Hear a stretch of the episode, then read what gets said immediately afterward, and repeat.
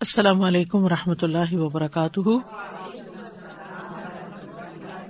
کیا حال ہے سب کا؟ الحمد للہ نحمد و نسلی اللہ رسول کریم اما بعد، فاعوذ باللہ من الشیطان الرجیم۔ بسم اللہ الرحمٰن الرحیم۔ ربش رحلی صدری ویسر لی امری۔ وحل العقدم السانی افقہ قولی۔ سورت الصف اعوذ باللہ من الشیطان الرجیم بسم اللہ الرحمن الرحیم سبح للہ ما فی السماوات وما فی الارض وهو العزیز الحکیم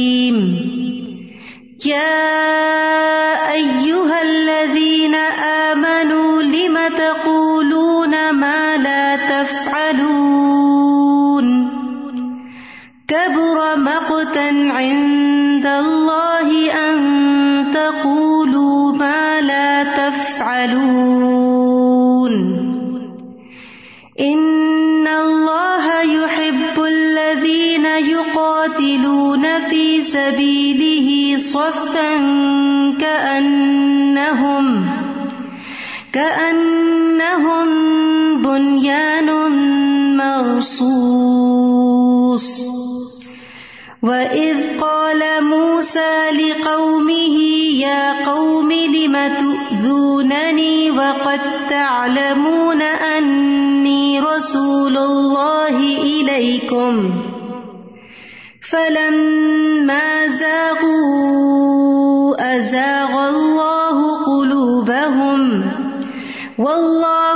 لا يهدي القوم الفاسقين. آغاز اللہ سبحان تعالیٰ کی تسبیح سے ہو رہا ہے۔ اللہ سبحان تعالیٰ کا ہر فیصلہ، ہر کام، ہر فعل، ہر قول بہترین ہے۔ جس پر پوری کائنات گواہ ہے، پوری کائنات اس کی تسبیح کر رہی ہے، اسے ہر ایپ سے پاک قرار دے رہی ہے۔ اور وہ زبردست ہے یعنی سب پر غالب ہے، الحکیم، حکمت والا ہے۔ یعنی غلبے کے باوجود وہ اپنی نافرمانی کرنے والوں کو ایک دم ختم نہیں کر دیتا، بلکہ اس کے سارے فیصلے حکمت پر مبنی ہے پھر، اے لوگوں جو ایمان لائے ہو، تم کیوں کہتے ہو وہ جو تم کرتے نہیں ہو؟ یعنی انسان کے کال اور فیل میں تضاد نہیں ہونا چاہیے، کیونکہ یہ تضاد ایک اخلاقی ایب ہے۔ انسان کے زوال کی نشانی ہے۔ یہ بات اللہ تعالیٰ کو ناراض کرنے والی ہے۔ قبر مقتن اند اللہ انتقول مالا تفالون سخت ترین غصہ دلانے والی بات ہے کہ انسان وعدہ کرے اور اس کو پورا نہ کرے، بات کہے اور سچ نہ کہے۔ پھر اس کے بعد چونکہ کچھ لوگوں نے رسول اللہ صلی اللہ علیہ وسلم سے یہ سوال کیا تھا کہ ہمیں وہ کام بتائے جائیں جو اللہ تعالیٰ کو بہت ہی محبوب ہے تو اس پر نبی صلی اللہ علیہ وسلم پر یہ صورت نازل ہوئی صورت صف، اور یہاں وہ کام بتا دیے گئے کہ جن سے اللہ محبت کرتا ہے۔ ان اللہ یحب الدین یقاتل نفی سبیلی ہی صفن کہ اللہ ان لوگوں سے محبت کرتا ہے جو اس کے راستے میں جنگ کرتے ہیں یا لڑتے ہیں، صف بنا کر یعنی منظم ہو کر، مربوط ہو کر۔ کتنے کا ان بنیان مرسوس، ایسے جیسے سیسا پلائی ہوئی دیوار ہو یعنی ان کا آپس میں اتفاق اور اتحاد ہوتا ہے اور تنظیم ہوتی ہے۔ اور پھر علیہ السلام کی مثال دی گئی وہ اس قال موسا قوم ہی یا قوم لمت ادوننی وقت عالمون انی رسول اللہ علیہ اور جب موس علیہ السلام نے کہا، اے میری قوم، تم مجھے کیوں ازیت دیتے ہو؟ یعنی اپنی باتوں سے، اپنے کاموں سے۔ حالانکہ تمہیں یقینی طور پر معلوم ہے کہ میں اللہ کا رسول ہوں، تمہاری طرف بھیجا گیا ہوں۔ پھر جب وہ کچ ہو گئے، ٹیڑھے ہو گئے، تو اللہ نے ان کے دل ٹیڑھے کر دیے۔ تو یہ بہت ہی ڈرنے کی بات ہے کہ انسان جب اللہ تعالی کے رستے سے ہٹتا ہے یا نافرمانی کرتا ہے، تو اس سے انسان کا دل متاثر ہوتا ہے۔ یعنی گناہ کا کام ایسا کام نہیں کہ جو صرف انسان کے اوپر آخرت کا عذاب لاتا ہے، بلکہ دنیا میں بھی انسان کا پھر دین کے کاموں سے، دین کی باتوں سے، اللہ کی اطاعت سے دل پھرنے لگتا ہے اور اللہ فاسق قوم کو ہدایت نہیں دیتا۔ تو یہاں پر اس بات کی یاد دہانی کراتی چلوں کہ انسان کو دل کی استقامت کے لیے اور سیدھے رستے پر رہنے کے لیے اللہ تعالیٰ سے دعا بھی کرنی چاہیے اور کچھ دعائیں قرآن و سنت میں ہمیں ملتی بھی ہیں۔ جیسے صورت عال عمران کی آیت نمبر آٹھ میں، ربنا اللہ تز خلو بنا باد اس ہدئی تنا وہ حب لنا ملدن کا رحم ان کا اے ہمارے رب، ہمارے دل ٹیڑھے نہ کر۔ اس کے بعد کہ تو نے ہمیں ہدایت دی یعنی تو نے ہمیں اس رستے پہ چلایا ہے، تو اس سے ہمیں نہ پھیرنا، ہمارے گناہوں کی وجہ سے۔ اور ہمیں اپنے پاس سے رحمت عطا فرما، بے شک تو ہی بے حد عطا کرنے والا ہے۔ اور پھر دل کے بے خوف ہونے سے پناہ مانگی گئی ہے۔ اللہ انی اعوذ بک من علم اللہ ينفع ومن قلب اللہ یخشع ومن نفس اللہ تشبع ومن دعوت اللہ یستجاب لها۔ اے اللہ، بے شک میں تجھ سے ایسے علم سے پناہ مانگتا ہوں جو نفع دینے والا نہ ہو اور ایسے دل سے جو ڈرنے والا نہ ہو یعنی جو اللہ کا ڈر نہ رکھتا ہو، اور ایسے نفس سے جو سیر ہونے والا نہ ہو اور ایسی دعا سے جو قبول ہونے والی نہ ہو۔ تو وہ دل جو اللہ سے ڈرتا ہی نہ ہو اور غلط کام کرنے کے باوجود اس کے اندر کسی قسم کی نہ کوئی شرمندگی ہو، نہ کوئی احساس ہو، نہ کوئی ڈر ہو، نہ کوئی خوف ہو، اور وہ ڈٹائی کے ساتھ برے کام کرتا چلا جائے تو یہ انسان کی بد بختی کی علامت ہے۔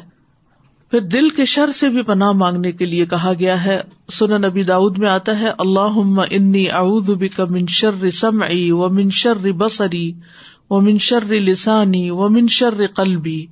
و من شر منی اے اللہ، بے شک میں تیری پناہ چاہتا ہوں۔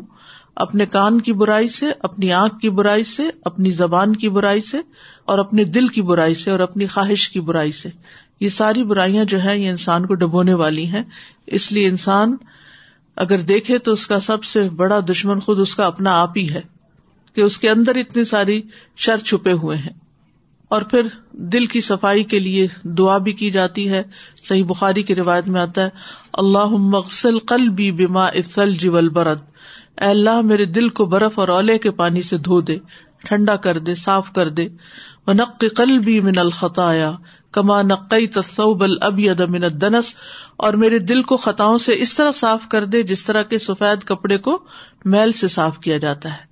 وہ با بینی و بین خطا یا کما با بین المشرق والمغرب، اور میرے اور میری خطاؤں کے درمیان اتنی دوری کر دے جتنی دوری تو نے مشرق و مغرب میں رکھی ہے۔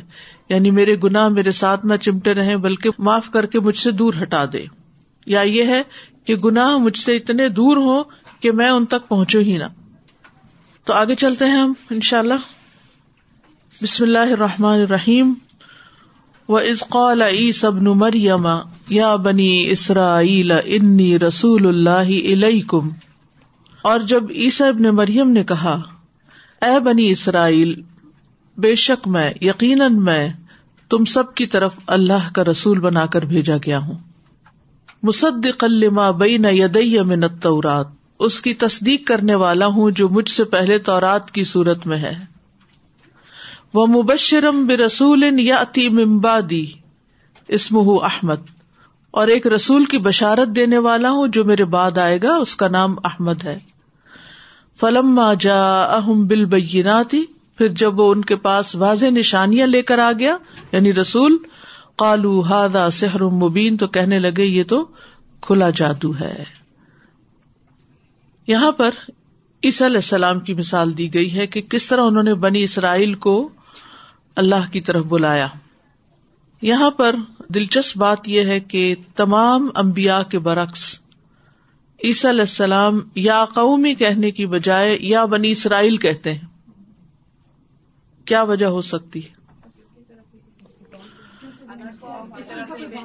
جی ہاں۔ نمبر ایک، کیونکہ وہ بنی اسرائیل کی طرف بھیجے گئے تھے، تو انہیں نام سے پکارا بنی اسرائیل۔ نمبر دو یہ کہ ان کے کوئی باپ نہیں تھے بنی اسرائیل میں سے۔ یعنی وہ بنی اسرائیل میں پیدا نہیں ہوئے تھے، ماں تھی لیکن نسل جو ہے وہ باپ کی طرف چلتی ہے۔ تو انہوں نے ان کو یا قوم ہی نہیں کہا، ٹھیک ہے؟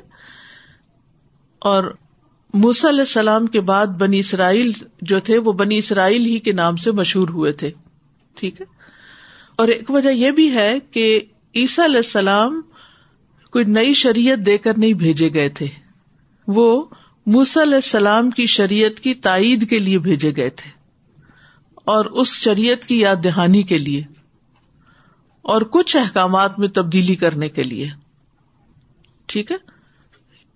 یعنی انہیں موس علیہ السلام کی قوم کی طرف بھیجا گیا تھا۔ انہیں کی شریعت لے کر آئے تھے اس کی یاد دہانی کرانے کے لیے اور کچھ احکامات میں بس تبدیلی کے لیے۔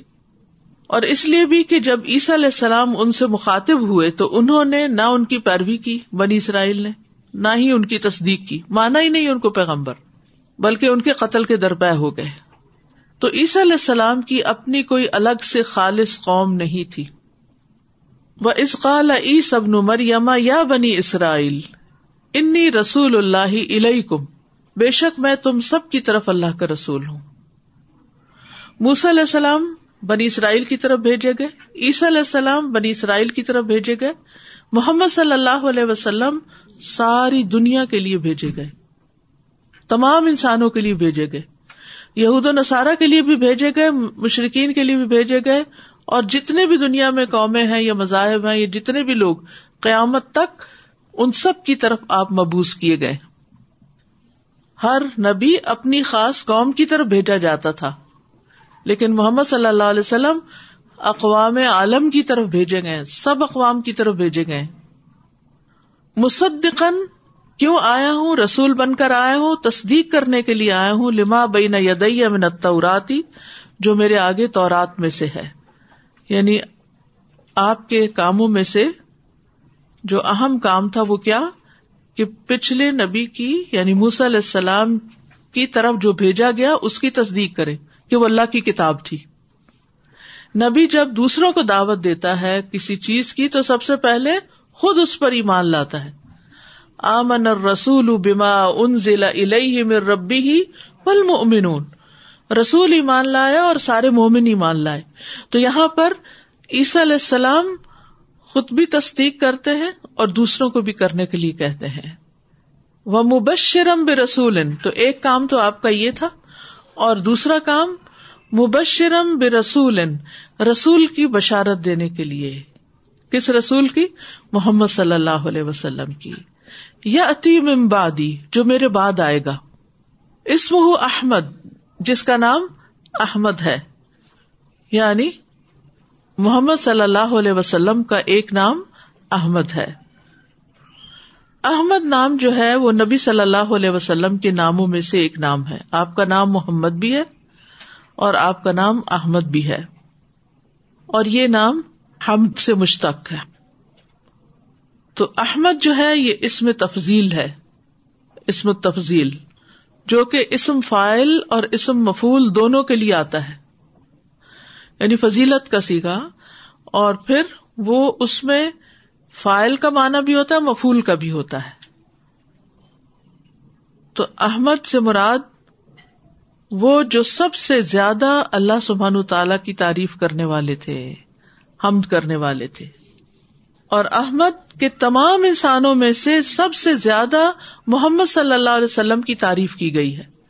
یعنی دنیا میں اتنی تعریف کسی کی بھی نہیں کی گئی جتنی تعریف محمد صلی اللہ علیہ وسلم کی کی گئی۔ یعنی احمد کا معنی آپ سمجھ رہے ہیں؟ احمد کا لفظ حمد سے ہے۔ حمد کہتے ہیں کسی کے فضائل حمیدہ کو بیان کرنا یعنی قابل تعریف جو اس کے کام ہے اوساف ہیں، ان کو بیان کرنا، ٹھیک ہے؟ بشرتے کہ وہ افعال اختیاری ہو جہاں استراری ہوتے وہ مد ہوتی ہے۔ استراری کیا ہے؟ مثلاً کوئی خوبصورت ہے، تو اس میں اس کا اپنا کوئی کمال ہے؟ اس نے خود کو خود خوبصورت بنایا، اس کا اپنا کوئی اختیار نہیں تھا۔ تو اگر مثلاً کوئی خوبصورت چیز ہے، کوئی پھول ہے، کوئی انسان ہے، آپ اس کی تعریف کرتے ہیں، تو یہ تعریف حمد نہیں کہلاتی۔ یہ تعریف مدح کہلاتی ہے۔ ٹھیک ہے؟ مثلاً بادشاہوں کی تعریف جو ہوتی ہے، شاعر کرتے ہیں تو اس کو کیا کہتے ہیں؟ مدح سرائی کہتے ہیں۔ ٹھیک ہے؟ لیکن اللہ سبحان تعالیٰ کی جو تعریف ہوتی ہے، وہ مدح نہیں ہوتی، وہ کیا ہوتی ہے؟ حمد ہوتی ہے۔ الحمد للہ حمد اللہ کے لیے اور پھر جب یہ کہا گیا نا الحمد للہ اس کا مطلب یہ ہے کہ تم کرو یا نہ کرو، اللہ کے لیے تو تعریف ہے ہی ہے۔ وہ تو قابل تعریف ہی ہے۔ تو اختیاری افعال جس کے ہوتے ہیں، اپنے اختیار سے جو اچھے کام کرتا ہے، اس پر جب کسی کی تعریف کی جاتی ہے تو وہ حمد کہلاتی ہے۔ اب اس میں آپ دیکھیے کہ جیسے اللہ سبحان تعالی کے جتنے بھی افعال ہیں وہ کیا ہے؟ اختیاری ہر چیز پر اسی کا اختیار ٹھیک ہے نا؟ کوئی بھی چیز مجبوری نہیں ہے اس کی۔ لیکن بندے جو ہیں، ان کے اندر ہر چیز میں اختیار نہیں ہوتا۔ کچھ چیزوں میں اختیار بھی ہوتا ہے۔ جیسے سخاوت ہے، نماز ہے، کچھ اچھے کام ہے۔ تو نبی صلی اللہ علیہ وسلم کو احمد کیوں کہا گیا؟ کیونکہ آپ نے اپنی چوائس سے سب سے بڑھ کر اللہ سبحان تعالی کی عبادت کی۔ یعنی آپ اس زمین پر، اس پلانٹ پر سب سے زیادہ، اول سے آخر تک جتنے بھی انسان ہیں، ان سب میں سب سے اچھی اور سب سے زیادہ عبادت کرنے والے تھے۔ اتنی عبادت کسی نے نہیں کی۔ تو یہ آپ نے اپنے اختیار سے کی نا، اپنی چوائس سے کی۔ ٹھیک ہے؟ تو اسی طرح آپ سے زیادہ اچھا اخلاق کسی کا نہیں تھا۔ جس کی گواہی خود اللہ سبحان تعالیٰ نے دی ان نقلا اللہ خلق نظیم تو اس لیے آپ کا نام احمد ہے کہ آپ سب سے زیادہ عبادت کرنے والے تھے اور سب سے زیادہ اچھے اخلاق کے مالک یعنی آپ خود بھی قابل تعریف تھے اور آپ سب سے زیادہ اللہ سبحان تعالیٰ کی تعریف کرنے والے تھے، عبادت کرنے والے تھے۔ ٹھیک؟ تو یہ ممباد اسم احمد۔